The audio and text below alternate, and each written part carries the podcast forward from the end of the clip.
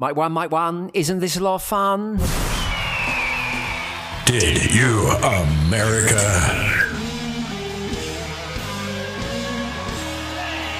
With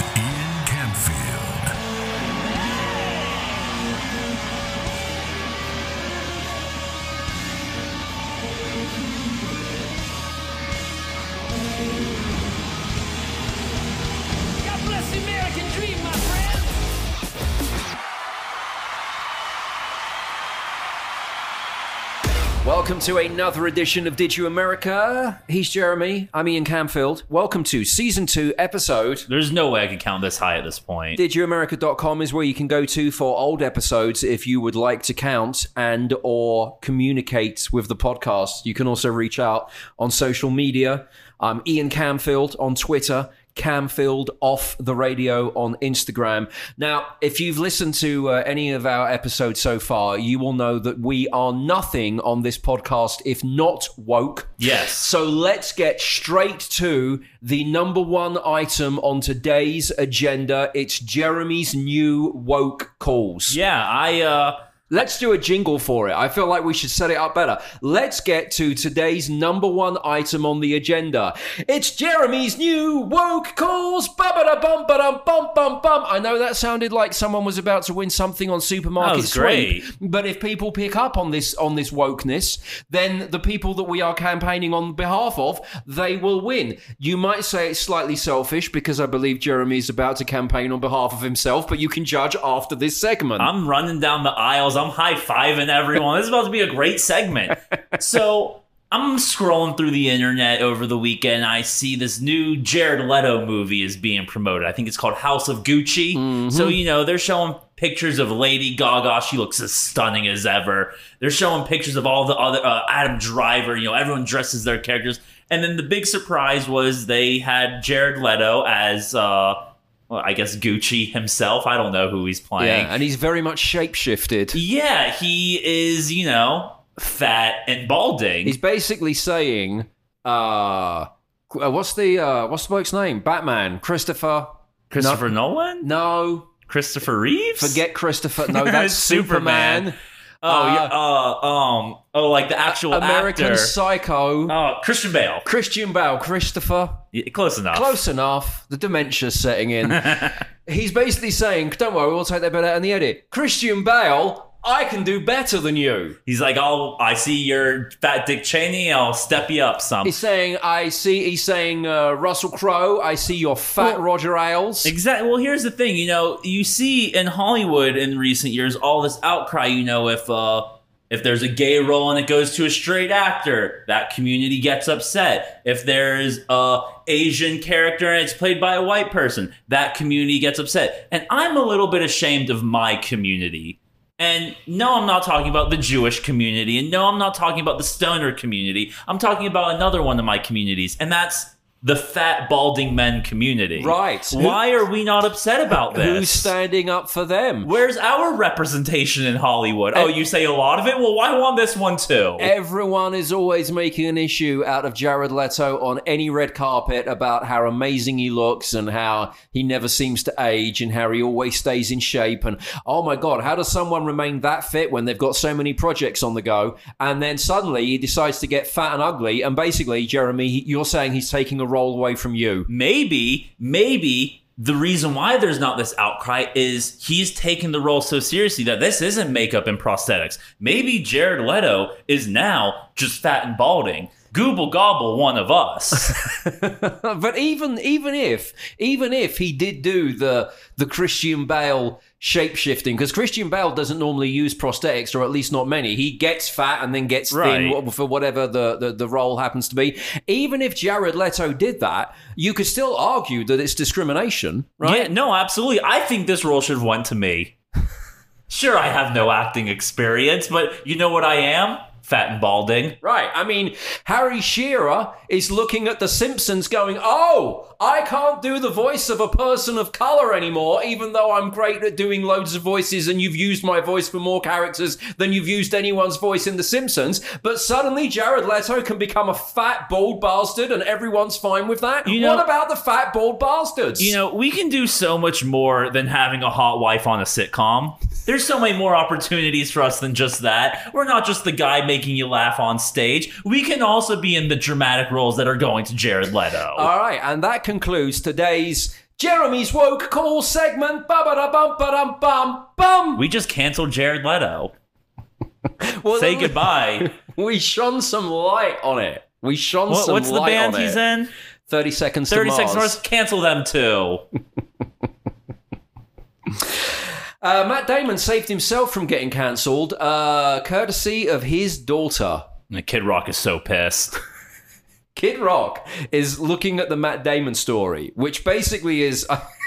I do. You know what I love about this so much? You know, I've made the point in the past on the on this podcast that um, some people almost confess their sins from years ago. As in, yeah, look, it was 2002, and I did a segment on how many emo songs do you have to listen to before it turns you gay? And that was fine in 2002, but I know in 2021 it's very wrong, and I'm I'm highlighting the fact that I did it so that third parties don't highlight it on my behalf, and then I get cancelled in 2021. Right? We've seen a lot of that recently. Right.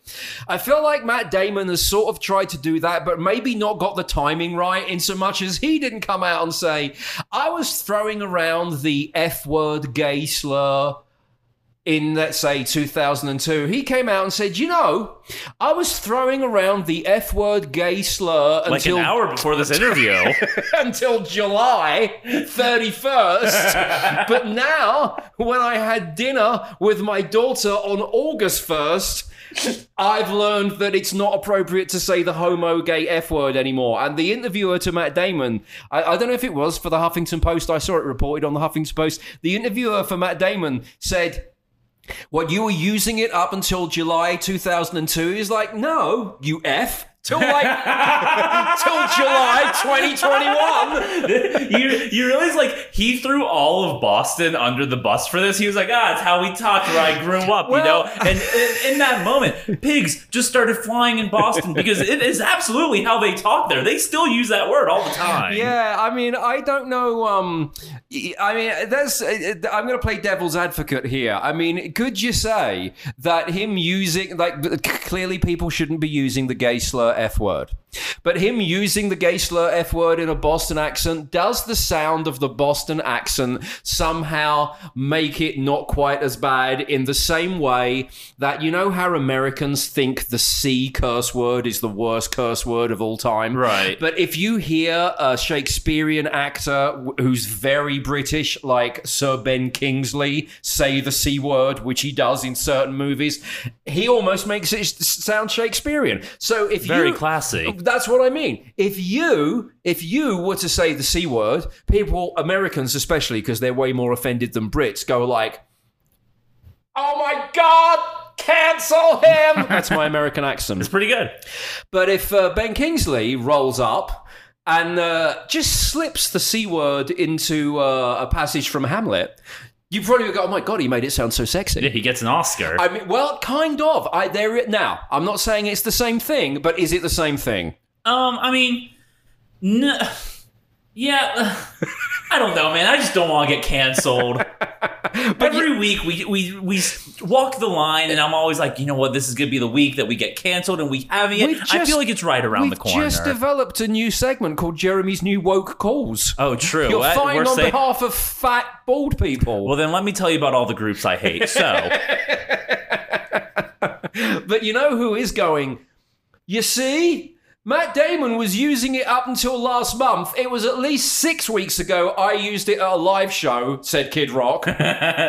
What's DaBaby doing now? Is he also like, I guess I can't hang out with Matt Damon anymore? Well, we were real tight before this. The baby is so cancelled. Like, I don't know. You know how whenever we try and do an Olympics update, you have to Google where the American medal count is? Right. You have to Google the latest cancellation of DaBaby because the cancellations are coming in faster than America or China are getting medals at this point. So Lollapalooza dumped him over the weekend, and um, and I feel like some other events. I, I, this is what's happened. I think probably pretty much anyone who's a festival unless they're really underground, anyone who's a mainstream festival is who had DaBaby on their schedule is probably likely to cancel him at the moment. But I think what's happening is people are playing catch up because anyone who's in the live music forum is so relieved that they can put on gigs and festivals again. They're just trying to book whatever, however, whenever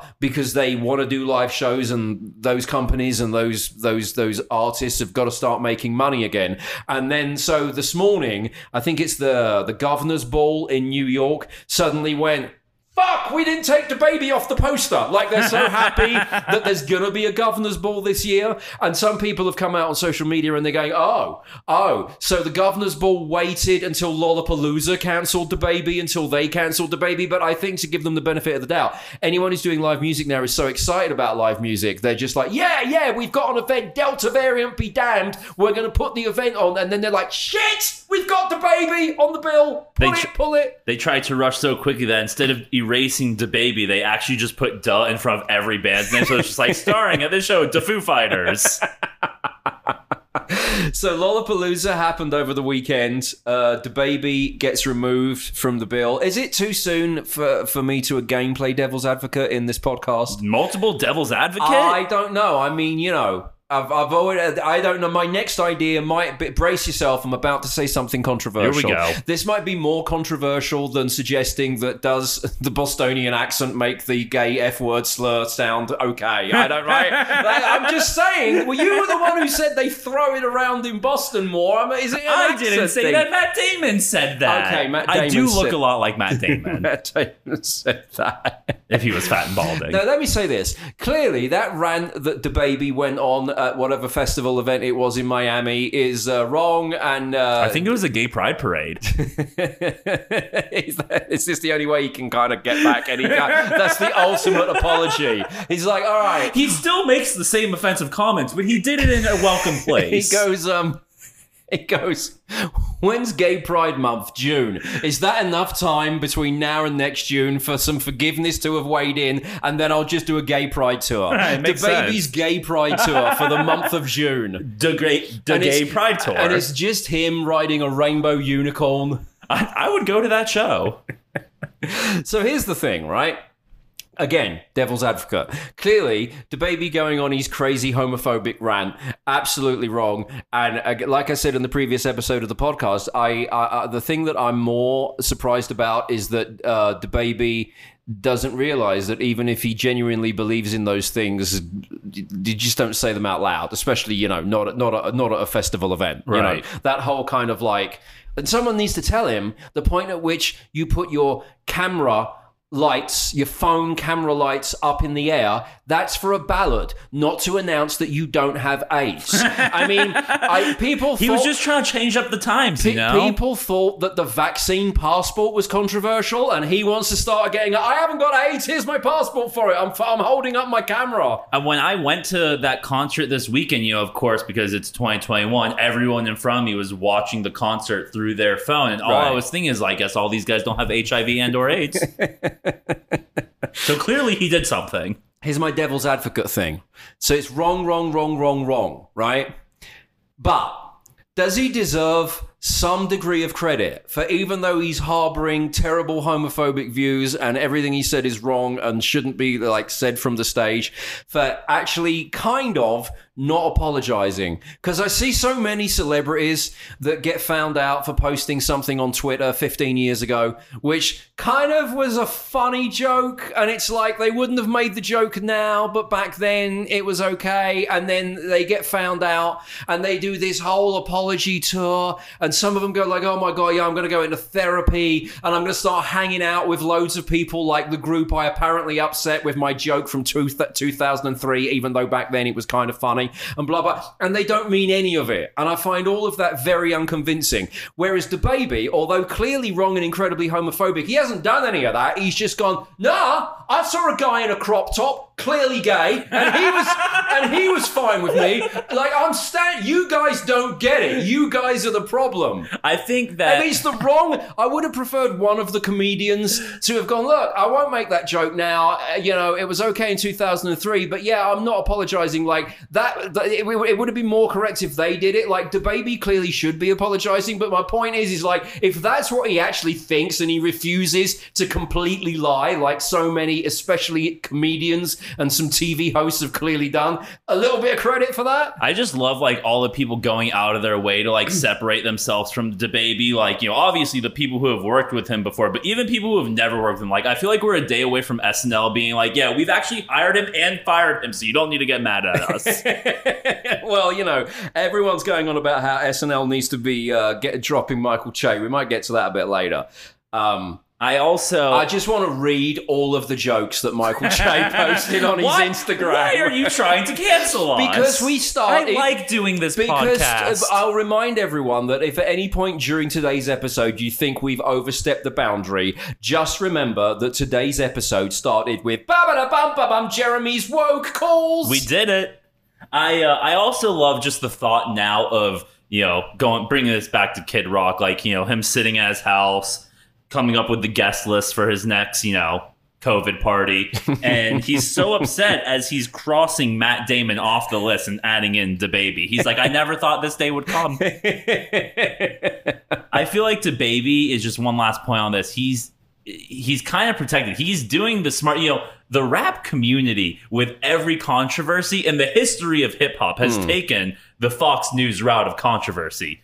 Don't admit you did anything wrong. Don't apologize for what you did wrong. Just stop doing the thing that you did wrong. right. And so, you know, for I mean, look at for you know, he's not controversial anymore, but Eminem in the early hmm. 2000s. I mean, there were so many things that he did to piss people off and hmm. he put it in songs. He did it when he was in interviews. He did it on live television. And yet, time and time again, when you see those lists of the greatest rappers of all time, Eminem is right there on it. No one's canceling him. You know why? Because he didn't apologize. He didn't say I'm sorry. He, he- just stopped doing it. He's a good example of uh, the inverse of uh, the type of people that I was just referring to. Like you said, he was like, "Look, I did it at the time. It's either done in character or it's done for comedic purposes. If you don't think it's funny, then you don't need to laugh at the joke. But I'm not apologizing. It's the same way as that. Uh, you know, when when there seemed to be a a spate of uh, who did blackface in the past 20 years, we're going to try and cancel them all.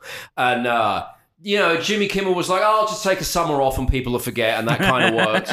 And um, Jimmy Fallon was like, okay, I'm going to book a whole week of black people on my show and listen to their struggle. And we're going to do it on Zoom, which makes it look even more disingenuous because you keep getting like split screen close ups of whoever's talking to me. And I'm going, Oh wow. Wow, I never knew that about the slave trade. Wow, wow, wow. And it was and yeah, I'm for like, some reason, he's still laughing at everything. and I'm like, yeah, like I don't buy into any of that. But then Howard Stern, who got caught up in that controversy, was like, yeah, I did blackface and I said the N word on like some New Year's Eve celebration. He was on like, TV. yeah, I And put it like, on TV. Yeah, yeah, yeah. And I don't apologize for it. I wouldn't do it now. We've moved on, and, and everyone like forgot about that. So you know, Stern and Eminem. You know, I don't think either of them are bad people. I think both of them are very, very talented people. But they were like, yeah, I did it at that time. Was it right to do it then? Probably not. Would I do it now? No, I'm not doing it now. But equally, I'm not apologizing for it for, for back then, right? Right. I mean, Howard Stern actually had the best way of going about it. You know, you whenever we do make these jokes, you know, Jimmy Kimmel's the first one you bring up, and for good reason, because he's on the complete opposite end. You know, Oh. he's Mr. Wokeness. So Right. the fact that he did something like that, it seems so shocking, but. Or someone like Sarah Silverman, for instance, who, you know, when everyone brought back up her show and her use of blackface, you know, she quickly came out and apologized, said, I can't believe I did it. But that's the thing that Howard Stern said. He's, you know, he's like, this isn't a secret. It was on television. Yeah. Thousands of people saw it at the time. You all just forgot about it, but it was still there. It still happened. So then to bring it up 20, 30 years Right. later is absurd because, like, it's not on me for doing it. It's on you for not caring until 20 years later. Right. So again, Because in all those situations, they weren't wearing blackface to be like, we're not giving black people a role. We're going to wear it to show that we can have these roles too, like it was in the 30s. Right, They were wearing blackface to make jokes about how ridiculous it is to wear blackface. Yeah, yeah, yeah, yeah, yeah. Well, we don't need to go down that route, but I, but that, that, but my point being here, then, even though what DaBaby did like uh, two weeks ago, Matt Damon's like. Was I doing it before or after DaBaby? Like in terms of like, hang on a minute, I need to call my daughter. Hey, you know when you wrote me that essay on not using the uh, the gay f word slur? Was it before or after DaBaby did that thing in Miami? I just want to like because I might have to say to Huffington Post, could we just add an extra paragraph for clarity here? What what's his goal right now? Like, what's he doing for his daughter? Because the two big stories about Matt Damon during the Stillwater promotion tour is a that his daughter taught him not to use the f word, and b that his daughter always makes fun of his bad movies and tells him when he's in bad movies. Like, Hmm. is he trying to line up his daughter for like a critic role with the New York Times? What's going on here? I don't know. I mean, Something's um, up. Yeah, we're gonna be seeing a lot of Matt Damon's daughter. Just maybe, wait. maybe there might be an ulterior motive there. But yeah, see, so now does it sound so terrible that I'm going, you know, absolutely appalling things to say and shouldn't harbor these views. But the fact DaBaby clearly does harbor these views and hasn't done this complete about turn and is like, nah, nah, I don't care. Like, you know, right? He's like, At "This is who I the- am." Right. That's what you know. That's that. That's one thing. Um, So you're giving him credit for being him. I'm giving him credit for not doing a complete disingenuous, Right. you know. you're uh, giving him credit for being true to who he is, as terrible of a person Yeah, as that yeah, is. No, no, I'm not. I'm not coming down on you for it. I it. tell you, yeah, I'm obviously clarifying. a terrible person. I quite agree, but the fact that he hasn't done the, you know, the whole kind of like, you know, like I just said, week of Jimmy Fallon. Go, oh, oh, oh my god, oh god, yeah, you know, like he hasn't got DaBaby didn't go. You know what I'm going to do to apologize? I'm going to sit in my own private theater for a month and watch that uh, Harvey Milk movie, with, like just to learn about repeat, the right. on repeat, and then I'll come out a better person. You don't know. know. I feel like you want to say the word. So uh, the thing that intrigues me now is, um, you know, we can't uh, we can't cancel DaBaby fast enough. Um, I still say we just force him into growing up and becoming the infant, but whatever. Uh, well, I'm wondering if, like, you know, there is anyone who will put him on a bill now. Uh, are there are there a few clubs that are looking at things? And again, the situation with COVID closing all venues and people strapped for cash and stuff like that. And there's maybe secret conversations going on with. You know when uh, we had that off the record chat about should we book Bill Cosby? What about if it was Bill Cosby and DaBaby? Like, like it's a, it's a that sounds like the worst children's book ever. It's, it definitely wouldn't be a children's book.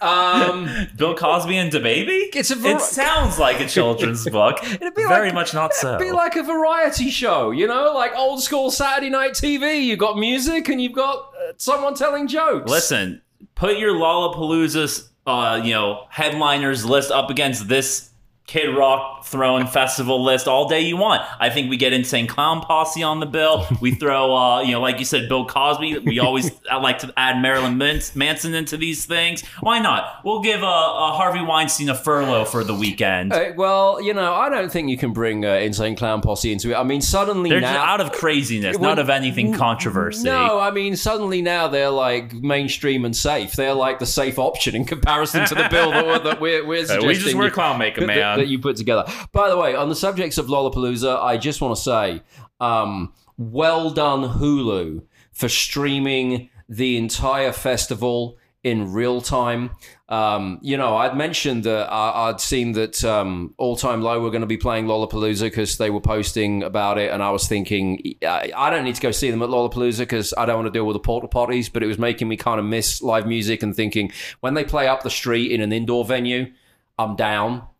But the idea of being able to have a festival in real time on my TV that I could view from my sofa, and this is the key thing, while watching the TV, can comfortably see the door to my bathroom, my own personal bathroom. that is my kind of festival experience. Yeah, that's awesome. Uh, Coachella's been doing this a few years now on YouTube. I remember in like 2011, me and my college roommate, like we knew a bunch of people that went to Coachella, but we couldn't go. So we, you know, sat on the couch and you know, had a party at our house and watching it was just like we were there. Well, not really. My but- problem with the Coachella stream, though, is that uh, I don't see anyone that I know. Like Right, it's well, just like it's whereas you, Again, this was 2011. I was 19. It's only people I knew at Coachella at that time. I'm watching. Uh, I'm watching. Uh, you know, a lineup of people at uh, Lollapalooza, and I'm like, I'm familiar with these people. I know Brockhampton. I know Miley Cyrus. I know Billy Idol. I know All Time Low. I know Limp Bizkit. I was We gonna need- say you better mention Limp Bizkit. we need to get to the Limp Bizkit. We'll get to that in a second. But um, I was just uh, very much enjoying my TV this week. Uh, was very much uh, centered around watching a Lollapalooza live stream, making me realize that I miss live music, but not festivals. This is it more. made you realize how much you hate festivals. I just look, I don't like to be exposed to the elements. Anything could happen. It was raining at certain times during the. Uh, yeah, that's the worst. uh, It's the worst. I hate getting wet. So I was just very much enjoying this and uh, watching the live stream from Lollapalooza. So that was a great thing. And then I just want to say if anyone is uh, looking for a new music based TV thing to watch, Someone recommended to me um, this uh, McCartney three two one. I, I was almost going to cancel my Hulu subscription, and they they totally clawed it back. Making a comeback. Yeah, so they're giving me a comfortable festival experience from my couch that I'm very pleased with. And they've got this uh, documentary six part series, uh, which is Paul McCartney and Rick Rubin. Now, I got to tell you that the idea of um, Paul McCartney in a studio with a born again hippie is not particularly enticing to me. Like, Paul McCartney has been rolling out the same Beatles stories for like 50 years now, and I did not think that some hippie sitting cross legged on the studio floor could make Paul McCartney give a fresh take on those Beatles tunes. But I couldn't be more wrong. It is superb. It's the two of them all filmed in black and white. They sit in a studio. There's not even any chronology to it. So it's literally just them with the master tapes of mostly Beatles songs. Obviously, Rick Rubin, a very accomplished producer, and you know Paul McCartney being a Beatle, listening back to tracks, isolating vocals and different musical instruments and stuff like that. And it's so great. They're, I think they're all 30 minute episodes. I watched the first three and then wanted to save the second three because I didn't want it to end that soon. That's how good it is. I'm see that's a that's a review and a half right there because I've I was very intrigued by this documentary. I'm a big Paul McCartney Beatles fan. I'm a huge Rick Rubin fan. A lot of people call me a ginger haired Rick Rubin. That being I- said, you know what? You're aligning yourself with some very successful people during you're today's podcast. fat, you're hairy, and you got a beard, I kind of look like you. Right. If one of the Hemsworths suddenly gets fat to play Rick Rubin in a biopic, you're going to be so pissed off. No, I'm gonna be like, hell yeah, I look like a Hemsworth now. No, I mean if Hemsworth like becomes like you know. Hey, the name is still Jared the name, Leto. buddy. that being said, I was a little bit, I didn't know what to expect from this documentary. It didn't seem like something I'd be into, but I was definitely intrigued to watch it. So now with this review, I mean, I think we might as well not skip part two and It's um, throw it on. It's uh, it's really good. And and the other thing that was my fear was that, that um, there would be McCartney be like, yeah, yeah, yeah, okay, look, we'll do a quick bit on Maxwell Silverhammer, but then after that, I really want to talk about the stuff on my new album, which like that, that was what I was expecting. But I think there's like one bit where they play a bit of a well, it was a song that I didn't know. I can't even attest that it was on his latest album. I'm going to guess it was. But the rest of it was all like, you know, it's pretty much 90% Beatles. They do some wing stuff where he talks about making uh, Band on the Run and uh, Live and Let Die. But so it's everything I was not expecting. There's new information. It's really interesting. It's a great little guide. Um, it's all about the songs you want to know about. Not McCartney's catalog from the last twenty years, Right. um, and uh, and it's just uh, it's just really good. The only thing I would say is I do that. Rick Rubin with this whole. I, I look. I know he's got this whole hippie vibe going on. And maybe that's what makes him a great producer because he works in a creative field. I did find myself thinking at some point Paul McCartney should have gone. I'm a fucking Beatle. Put some clothes on, like because because Your Rick, feet stink, sir. Right, because Rick Rubin, it's not just that. I mean, I'm recording this podcast in an old t-shirt and some sweatpants, but no one's looking at me. Right. Right. If if if after this podcast I were about to go to a recording studio and make a documentary with Paul McCartney, I would put some half decent clothes on. I wouldn't go out like this. And Rick Rubin's not only just in like a t-shirt and and and shorts. He's in a t-shirt and shorts that look like they haven't been washed in about three months. They're like his clothes look almost as dirty as his feet must be. There's something about becoming like an ultra successful millionaire or billionaire that no matter what, you revert back to your most homelessness. Like if you look at any of the billionaires, you rarely see them in suits. They always look like they dress at I- I- terrible I, stores. I get that because really, no one wants to wear a suit. That's like what you have to do if you have to dress smartly to do a job to pay rent. That you, the, the the job that you don't really want to do. So if you become an ultra successful person and then go, okay, this has earned me the right to dress how I want to dress. Right. I totally get that. But like you say. Rick Rubin, I, like the homeless people down the street from my apartment, dress better than Rick Rubin. At least similar. And uh, I mean, I, could, I felt like going up to some tents and going, "Man, you got some great Rick Rubin chic going on today." like I know it's like the. Uh, Why are you wearing shoes? I It's got- throwing off the whole I, thing. I got a new idea for you know John Varvatos, the kind of rock and roll designer Right. store, right? This is how they could do some good charity work because you know they'll get like Slash and Howard Stern and people like that to model their clothes and stick them in the window. Why don't they just go raise some money for the homeless by paying the homeless to wear some new John Varvatos clothes and going, "We've got the new Rick Rubin range. This is what we're doing now." I'm pretty sure Kanye already did that. I'm telling you, it's so. Apart from that, apart from the fact that um, Paul McCartney should have at some point gone, Rick, are you going to get dressed before uh, you know I talk about a day in the life? Because John Lennon would really hate this. Apart from that, it's Yeah, right. John Lennon never wore clothes. it's apart from no, but see, John Lennon, like it takes some effort to look bedraggled when John Lennon looked bedraggled. It takes Keith Richards, even back in the seventies, to look as elegantly wasted as he did. And Rick Rubin is just like, like I don't, I don't, it's it's it's too much. But apart from that, as I said, he does actually sit around with his legs crossed and get some good information out of Paul McCartney about uh, Beatles stuff that I didn't know. So, uh, McCartney 321, and for bringing a festival into my front room very close to my own personal, extremely clean bathroom, uh, Hulu, you've definitely got at least one more 7.99 out of me. Uh, we'll get to more stuff, including Fred Durst at Lollapalooza in part two. All right, let's do part two of Did You America Song of the Week. Last week, New York producer went with Downtown by Jake Bugg, 20% of the vote. Jeremy's Choice, Childish Gambino with Stay High, 20% of the vote. Uh, the Secret He Had Missed by the Manic Street Preachers, uh, which was my song, 60%. So well done to Manics. And like I mentioned last week, they're a very good Welsh band. No one in America knows them because their potential big break was opening up for Oasis on that 90s tour that Oasis were too British and work shy to bother completing. And the Manics never really got to come back since. So uh, you should listen to them because they're better. that and the fact that they're Welsh. We don't even know where that is in America. Um, all right. Where's Welsh land? Uh, it, it, it doesn't matter.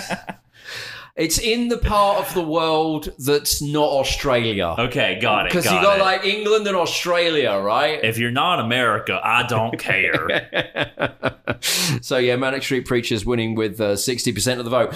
Uh, let's set up some new songs of the week. Uh, this week, New York producer is going with "Secret Life" by Bleachers featuring Lana Del Rey, I chose Skate by Silk Sonic. and I am choosing the uh, new solo song from Alice in Chains guitarist Jerry Cantrell. He has one called Atone. So, Atone by Jerry Cantrell, Skate by Silk Sonic, or Secret Life by Bleachers featuring Lana Del Rey. Uh, vote for Song of the Week at didyouamerica.com, or if you would like to vote on Twitter, I'll have a poll on my Twitter. I am at Ian Camfield on Twitter. Uh, if you want to get involved with the Song of the Week this week, thank you as ever for those people who took the time to vote. So, um, one more thing on Lollapalooza, and uh, this I think was the the highlight. And uh, the, DaBaby was taking the headlines for being cancelled, but really the headlines from Lollapalooza should have been that Fred Durst has had the most awesome makeover. Oh my! I mean, like it's crazy. He's trying to transition Limp Bizkit into like yacht rock. It seems like. He looks like how the Beastie Boys dressed up for the sabotage video. Right, Right, that was my that was my first. Okay, that's perfect. I've been trying to figure out what he looks like, and that's literally it. With the Fu Manchu stash and the shaggy hair, just a white, hair, like white colored hairstyle version of that. That's the perfect comp. He's grown into his fifty-year-old self. Is he uh, fifty now? yeah. I still and expected. clearly comfortable with it. I was fully still expecting like the backwards hat, you know, the the soul patch, you know, a little chubby face, but The baggy pants. yeah, but not only that, like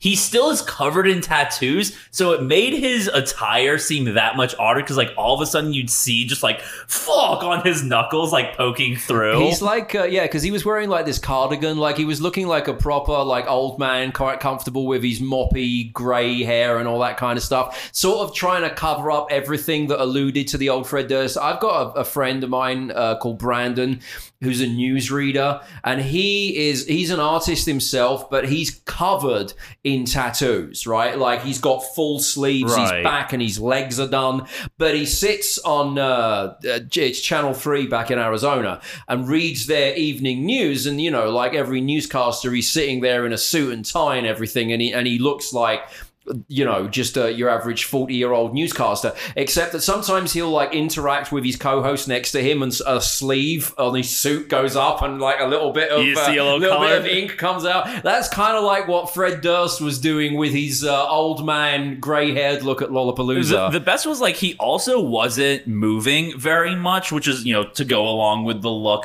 But what was so odd was seeing him in this look while their guitar player, who you know wears a mask and has braids and goes crazy on stage and always has, is doing the exact same thing he was doing 20 years ago. Well, I just think that uh, Fred Durst is uh, comfortable with his age. He's making the songs easier. You know, like you said, he's jumping around less. This is like like nothing that Limp Bizkit did ever took any singing. So this is the the the physical version of an older artist that starts singing in a lower register because they can't hit the notes quite as high as they did when they were in their 20s or their 30s. So he's like, if I allow my natural grey hair to grow out and put on a cardigan, do you think that gets me out of jumping? You you hit it right on the head because he, his voice was nowhere where it should be for a major headliner of a festival because he would try you know it's it's rap rock you know there's not a lot of singing involved but we're back you rock on the gravelly voice when you do it every once in a while he would where I guess before his voice would kind of go up he would try to hit those notes and would just squeal and then go right back to the deep register Right, right, right, right, right. Yeah. So I think he's uh, he's working within his abilities, and he's also thinking if he came out looking like people remember Fred Durst, and suddenly he's not jumping around like he used to, and he's sounding kind of a bit hoarse in terms of the voice, that would have been everyone's attention. You're the only person that's talking about the fact he ain't moving and he sounded a bit crap because he's covering for all of that with the fact that he looks like the Beastie Boys dressed up in the sabotage video. I just love that this is my generation's version of nostalgia. Like, you know, like your generation, like you have all these awesome like 80s and 90s rock bands. And for me, like I remember being a 12, 11, 13 year old kid at Jewish summer camp Right. and showing my friends chocolate starfish and hot dog flavor, whatever the hell it was. And just absolutely loving it, not knowing at all what they were saying, loving that they had a song that dropped the F word like 50 times in one song. Yeah. And then, you know, over the last 10 years, they kind of became like, oh, okay, we've matured. Like, that's bad music. We can't listen to that anymore. And then, boom, one HBO documentary comes out blaming them for murders. And then all of a sudden, they're the biggest band in the world again. Fred Durst is like, I'm changing my look. This is going to shock the world and everyone's going to love me. It is, uh, and he's right. well, I love him. Is that? Do you think? So that HBO documentary is the one about the second Woodstock festival, Right, Woodstock 99. So, so people died during Limp Bizkit set, right? And and and I haven't seen the documentary, but I'm get. I guess they're sort of inferring that. Fred Durst was inciting the crowd to go wild, and that's how people died. yeah, I. I Is had- that the gist of it? That's basically the gist of it. I had a friend who had an incredible take on this. He's just kind of pointing out the absurdity of wokeness in 2021. And he mentioned the fact that, you know, in the same day that they canceled DaBaby for saying, you know, something homophobic, Mm. they promoted a band who they're only promoting because they're being blamed for murders in a documentary. Do you think that's the that was what was behind the makeover? Fred Durst was like, shit. There's so much retro blaming for everything that's going on. I could actually be indicted for murder. I'm gonna have to disguise myself. So I'm a dad now. Literally, like- That's absolutely what he was doing because I, you know, I watched a lot of the uh, Limp Bizkit performance, and my favorite part was right as he's about to go into break stuff. He's talking to the crowd, and he's like. We don't want none of that Woodstock 99 bullshit. This is Lollapalooza, and we gonna party like it's 1999. And then went into the song that in 1999 caused a riot that killed people. He's hiding. He's hiding in plain sight. It's if great. the cops were at the side of the stage, he's going, "I ain't Fred," as if, as if, as if Fred Durst would look like this. Uh, that guy has a soul patch. I have a Fu Manchu that is white, sir. You're getting your 90s confused. I was an extra in the Beastie Boys sabotage video. I never did break stuff. That weren't me. I just, you know, again, like I watched it almost as a joke, and I have to say, of all the performances, I think Limp Bizkit was my favorite. Well, now see, I have a theory on uh, on Fred Durst and Limp Bizkit, and I think that uh, never mind that Woodstock uh, documentary.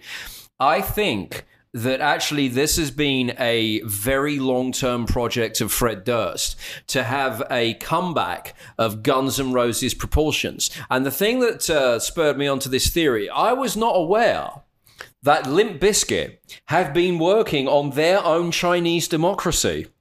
I was not aware that the last time Limp Bizkit released an album was more than a decade ago, and that one year after whatever their most recent album was, they announced that they were going to be putting out a new album that was going to be called, wait for it, Stampede of the Disco Elephants, of course, and that it's a great name. 10 years later, we are still waiting for Stampede of the Disco Elephants. that, that to me is like, this is the nu metal version of Axl going, All right, we've done the spaghetti incident. I've fired the rest of the band, but I've got this great new project and we're going to call it Chinese Democracy. And that took like 15 years to come into fruition.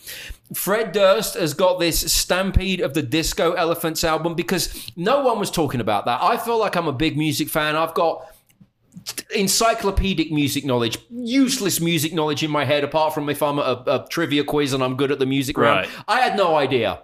That there was a Limp Bizkit album called Stampede of the Disco Elephants that was being discussed 10 years ago. I don't think you should be ashamed of that. No, but my point is, I know now. And why do I know now? Because suddenly Old Man Durst from the Sabotage Beastie Boys video is on stage at Lollapalooza getting all of this attention. And suddenly people are going, oh, oh, okay. And there's this new album in the works. And then, you know, everything is a cycle. And you were talking about the difference between my generation and your generation. Again, that's the Limp Bizkit song. See, it's all coming together, right? My generation, that was one of their songs. Right, right, right.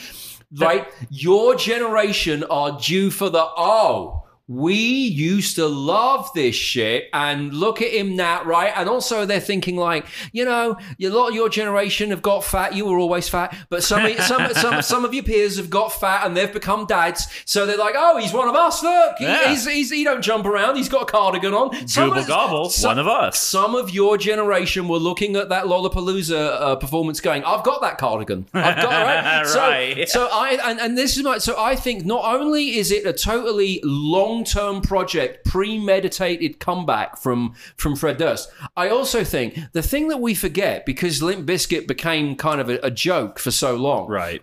was that there was a period of time, now it was only a few years, but back then that was all you needed, where Limp Bizkit were the biggest act on the planet, right? And I remember around that time, Fred Durst was not only cleaning up by being the front man with Limp Bizkit, he was kind of like the, the nu metal version of Gene Simmons. There was a lot of he was reports of him getting involved with all of these business dealings Ah, and absolutely. throwing his money around.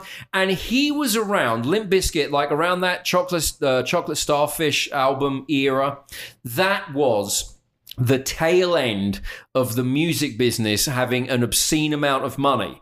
And for that period, before everything went online and the music industry totally lost its way, probably the the current band that were earning the most amount of money during that period were Limp Bizkit. And I think that Fred Durst has been very shrewd in A, all of the money that he made back then from the music, B, all of his investments in side prod products, and C, just kind of disappearing and doing his own thing and just waiting for him to come back in fashion. Because people think like he's going to be like some washed up guy like you see from an 80s metal band who's living in a you know, studio apartment he can't afford rent on. I think Fred Durst is probably still worth millions and millions and millions. Probably had a good time staying in one of his many mansions. And now it's like, I've waited so long. I can come out. I can make serious money again. I'm not going to be the joke that I was. And also, if I do this makeover, which I may or may not have done because I thought I was going to be arrested for murder, I can also do it without having to jump around or hit any notes because I look like an old man. I I really like the uh, the Axl Rose Guns N' Roses comparison. I'm starting to think that you know we haven't seen this guy in ten years. He's probably looked like this for a while now. This is basically his Axl with braids phase, and now we're at the tail end of the Axl with braids phase. You know, now we're in the Axl fat weird mop Right, head. Maybe got some work done to the face look. Right. What's the next look we're gonna get from Fred Durst? But you see, this is also where Fred Durst is taking the Axl Rose model and making it better because Axl Rose still tries to look like a version of himself, and be it because of the braids or because he's a little bit more well, clearly he has no crimes anymore. He's hiding from.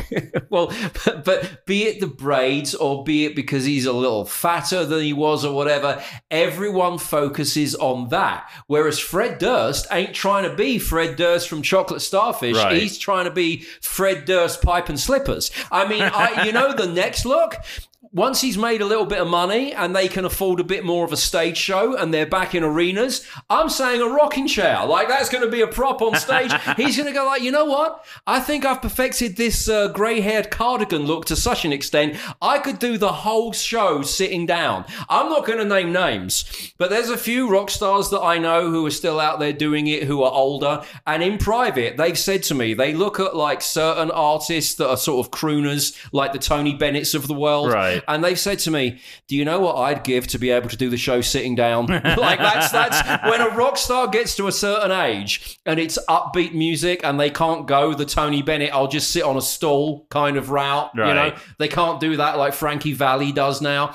Like it's not an option. Fred Durst is just manipulating everything beautifully, so he can just uh, sit there like rocking back and forth with that look. I think that cardigan is well suited to a rocking chair. I'm excited. Let's get the next step of Limp Bizkit going. So my other thing that I wanted to ask about is, uh, can we? Uh, should I be watching this Grateful Dead documentary? Because this is, uh, you know, I feel like I'm all music music up now from me deciding that I should. Um, uh, continue my Hulu subscription. They gave me the Great McCartney documentary. Um, they've given me just so much entertainment and so much to think about off the back of the Fred Durst show. Um, should I be investing my time in the Amazon documentary on the Grateful Dead when A, I don't really care for the Grateful Dead, but B, as America's biggest fan, that's something that I feel almost guilty for because doesn't every real American love the dead? I wouldn't say. I, I think America's pretty sl- split on that. It's really more dependent on if you're a fan of drugs or not. For instance, I love the Grateful Dead, Right. But I can see why you're not a big fan. Do you have to be out of your mind? Well, I can tell you, I'm going to go see Dead and Company in October. I'm not planning to be in my mind. Right. Yes, It's the only way to enjoy it. I wouldn't say that, but it definitely enhances. So I don't. Uh, the, the friend of mine who wasn't particularly into the Grateful Dead just said that they, this documentary on Amazon. He's like, it's a bit like their songs. It goes on for a long time, but it's more entertaining than their songs. I think whoever's made the documentary is is is of the school of thought of people that are real deadheads are going to be too stoned to take in what my documentary says anyway. Right. So th- they'll watch it regardless. The people that think they don't like the Grateful Dead will watch it because I feel like he, to some extent he's kind of showing how ridiculous the whole thing is. I mean, I put it this way: I I met a guy in Dallas a while ago who played in a Grateful Dead tribute band, right? And I said, You're going to think less of me. But the only Grateful Dead song I, I could name is the one hit that they had, Touch of Grey. Right. Now, I think that most true Deadheads absolutely hate that song because it's so not typical of the Grateful Dead and it, and it was their one hit. I would say, like, that song, Touch Grey by Grateful Dead, is in my top 20 songs of all time. And that, Jeremy Hoffman, is a tightly contested list to get into, right? I, I gotta say, that's still. I mean, you say you're not a Grateful Dead fan, but even to have that be a fan of that one song, eh, who cares about what the Deadheads feel? They're all on drugs. Their opinions don't matter. to say one of your 20 favorite songs of all time is a Grateful Dead song, regardless of what song in the catalog it is, Right. That kind of makes you a Deadhead. Right. And I, I was Eat this acid. yeah, you can enjoy the five minute pop hit, but if Right. you want to go further, just take a uh, just take this tab and see how you get on. see how it feels. So See I'm, in eight hours. I'm I'm uh, I'm talking to uh, Mr. Grateful Dead tribute band, and um, I'm That's his name. I'm thinking I don't know what the fucking band was. called. I don't know, but but I'm thinking that like I'm gonna like massively upset him by saying this, and he says to me, you know, the truthful thing is, Touch of Grey is actually one of the hardest songs that we play in the set, and I go really, and he's like, yeah, because bearing in mind, Grateful Dead tribute band man, right. Because it's a proper song and the guitar solo in the middle is really complicated. The other stuff we play, no one knows if we're getting it right or wrong because it goes on for like 20 minutes. Right. And I'm thinking, like, if that's the approach that the Amazon documentary takes, I could be into You're that, in, right? yeah. If you're going to sell me that there's some great musical architecture and genius involved with the songs that went on for so long that uh, Jerry Garcia could go backstage, shoot up some smack, and then reappear and still get back in time with the same song. I don't know if I can be that into that. Yeah, that's not for you. You know, so I'm just putting it out there. If anyone has, uh, if anyone has seen the Grateful Dead documentary on Amazon, before I start investing my time in it, does it echo the school of thought that really the only decent song they had was the pop hit? I I kind of love this era of rock documentaries that we're getting. Like essentially, if you had one or two hit songs, there's gonna be a, a documentary about you, and every single time it makes everyone love that band. Like, did you see the one? I think it was about the B-52s. There's a documentary on them. It's incredible. There's so many. There, I just read an article this morning that there was uh some director who has been working on a Led Zeppelin documentary. Oh, yeah, yeah, yeah. Just completed that, and it's like the first one they've ever like participated in. oh, so. they've agreed to it. Yeah, no, they're they're a part of it. You know, but apparently, yeah, it but- has un like unheard of footage or something. But I, but you know, um, as soon as I hear that this is the first documentary that Led Zeppelin have been like, yeah, we give that our blessing. My immediate reaction is it doesn't contain anything interesting. Like they're not going to be like, oh yeah, and in 1974, Jimmy Page kept a 14 year old locked in the closet while he was still right. Like it's not like you know, if if if Led Zeppelin were like, yeah, yeah, we're okay with this, I feel like it's probably the most uninteresting documentary that there is. which wait, hold on, which one? Led Zeppelin. you think that's gonna be the least interesting one? I ju- were you listening to anything I just said? no, that's why. You tuned out at the f- you tuned out at the bit where I referenced Jimmy Page keeping it. Were you just on Google going 14 year old locked in a closet to see if that story's true? Jesus Christ. This Sorry. isn't a Grateful Dead show. You don't get the option to just spin out for 20 minutes. All I got was the very end when you said that the Led Zeppelin documentary wasn't going to be a good one. If, if the band are like, yeah, yeah, yeah, we're fine with that. What I'm saying is the most interesting stories are the ones that the members of the band would be like, no, no, no, no, we can't have you talk about that. But I think that you're not going to get that with this one because realistically, like they're not sitting down and giving the whole documentary spiel. They've just like given access to footage that like no one's ever seen before. So I think you're going to get like the real nitty gritty Led Zeppelin stories that no one wants to hear about. And then Nitty, not gritty. afterwards, is- you're going to hear them coming out and be like, "This is appalling. We had nothing to do with this." No, but you just said that they did say they've given it their blessing. They, they haven't seen the film. They just they gave access to this footage. no, you didn't read the story. I read the story. You lost track of me talking about the story 60 seconds into because me I was looking up it. more info about the story. You googling 14 year old locked in a closet. Jimmy Page is the first picture that I, comes up. I would not Google that. I know better. That's how they get you. All right, here comes the end of this week's podcast where we just read jokes from Michael Che's deleted Instagram. All right, let's do this. Let's cancel us already. So when we um when we mentioned this last week, I, I I thought, and I think this was the case at that point when we were recording the podcast. Michael Che posted a Simone Biles joke on Instagram or Twitter, and. uh People were appalled by it. In the time since, Michael Che was basically um, figuring out what he was going to do for stand up that night somewhere in New York and said that he had a load of Simone Biles jokes in his head and he wasn't kind of sure whether or not he was going to go do them on stage. So um, what he did was say, hey, if you've got any Simone Biles jokes, then uh, send them in. And he started rating them and putting them on his Twitter.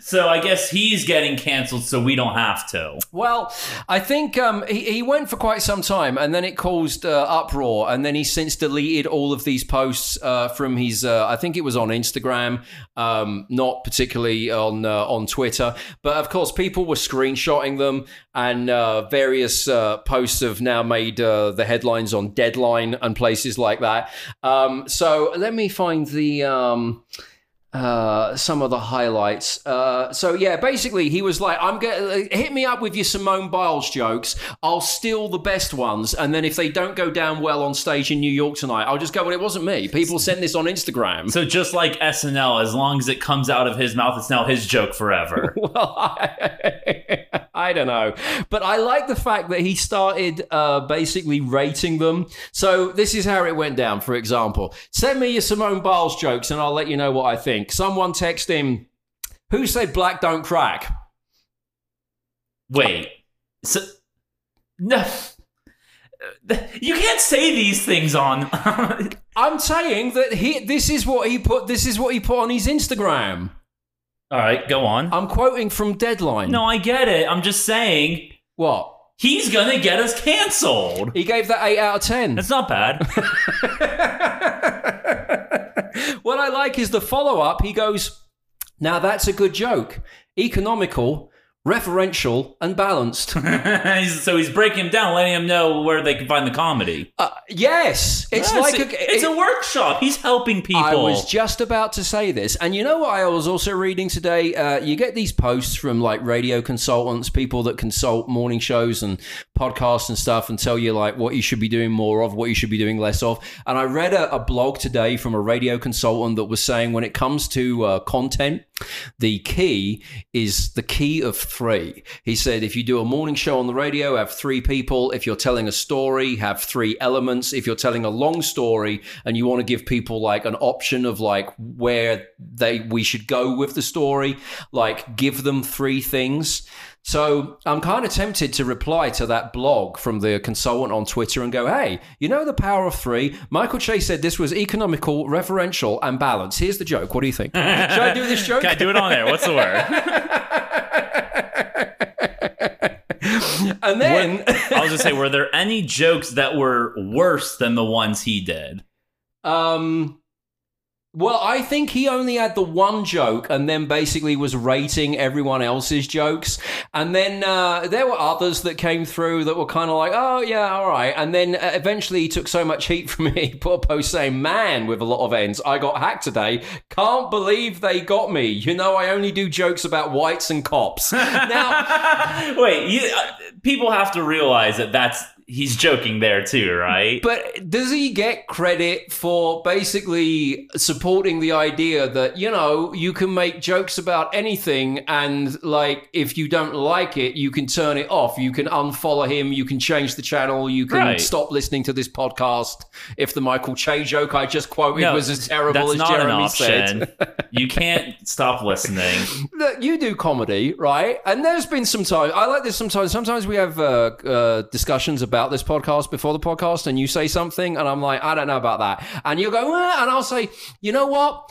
Try it at a stand-up club, and if they laugh in front of you, then we can do it on the podcast. He was he was doing that. That's but- what I'm saying. And, well, it's much different because in the in the in the club where you're doing stand up, they're generally gonna laugh at that type of humor. It's online and you know not in a dark room where people don't know where you are, where all of a sudden you can't laugh at things. Right. Okay. But still, does he deserve a little bit of credit for going like? Because I feel like he knew exactly what he was doing. Right. He's kind of rallying against all the people that we mentioned before that got cancelled 20 years after they posted something that was controversial. He's taking the kind of stance of like, comedy's comedy. We can make jokes about it. I'm going to take a controversial topic and give me your jokes. Though different because with humor he's trying to make a statement. In the end, Michael Che is just doing what DaBaby and the rap community have always done.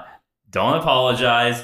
Don't ask for forgiveness. Don't admit you did anything wrong. Just stop it and move on. What- And that's what he's doing. He said, "Oh, I was hacked. All right, joke's over." Yeah. Now what- let me go back to reading you the news on SNL. Yeah, yeah. What the deadline article doesn't say is that when he went to the comedy club in New York to try out some of these lines, what were the parameters for which people should raise their camera phones up in the air? Like,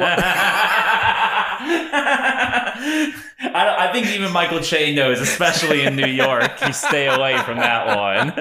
Also, real quick, just to the last segment, I want to point out I was wrong. It wasn't a B 52s documentary, it's the Go Go's documentary that's really good. The B 52s documentary was supposed to be made by Fred Armisen, but then he didn't make it. right. That's where I was getting confused on. I just did, I want to correct myself instead of looking dumb. Right. Okay. Yeah. So Yeah. watch that one. Yeah, I mean, I don't. To your point about everyone's getting a documentary, I'm not even sure I could name Go Go songs. I mean, I know you say B52s, and I'm like, if you see a painted sign at the side, like I know that, right? I just think, you know, what I'm trying to point out is I think it's time they do a Did You America documentary. Right. Get a camera crew in here. Yes. You're cool with that. Yes. Well, and again, I would put some decent clothes on, unlike Rick fucking Rubin with a Oh, beat I wouldn't. no, well, that's your. You still look more well dressed than Rick Rubin, and that's saying something. That's a, I literally have a hole in my shirt right now. I got so I bought this shirt probably four years ago. First day I got it, the dog I had at the time jumped up on me, ripped a hole in the shirt. I still this is probably the shirt I wear most frequently. It has a big old hole right by my belly button. I feel like Rick Rubin buys clothes, throws them at his dog to rip holes in them, and then puts them on to just basically affect the aesthetic. That's He's like- not a bad idea. He's like Boris Johnson, the England's prime minister, who deliberately makes his hair look bedraggled before he goes out and does a press conference because it's part of the act. You know, that's what it is. Boris Johnson is screwing up all the COVID stuff left, right, and centre in the UK, but he's got this like lovable clown sort of aura around him because of how bedraggled he looks. So he's like, hey, listen, I'm doing a really, really bad job with COVID, possibly the worst job of any world leader, but look at my hair. You don't expect anyone with hair like this to do something so, so good. So I'll get away with it. Rick Rubin's like, all right, I'm going to work with some of the biggest bands on the planet and I'm going to charge them a fortune for my producing. And it's well known that like I just pop my head round the door like once every couple of days, go play me five minutes. Yeah, that sounds all right. Maybe down tune that guitar a bit, then I disappear. And like he, his bedraggled clothing is the, is the musical equivalent of Boris Johnson's hair. It basically lets them get away with being lazy. Yeah, take notes, Boris Johnson. Also, real quick, I just real We minor. were tangent. finishing the podcast I know. like 10 I minutes got- ago. I just have to know why do, are there so many names for England? what?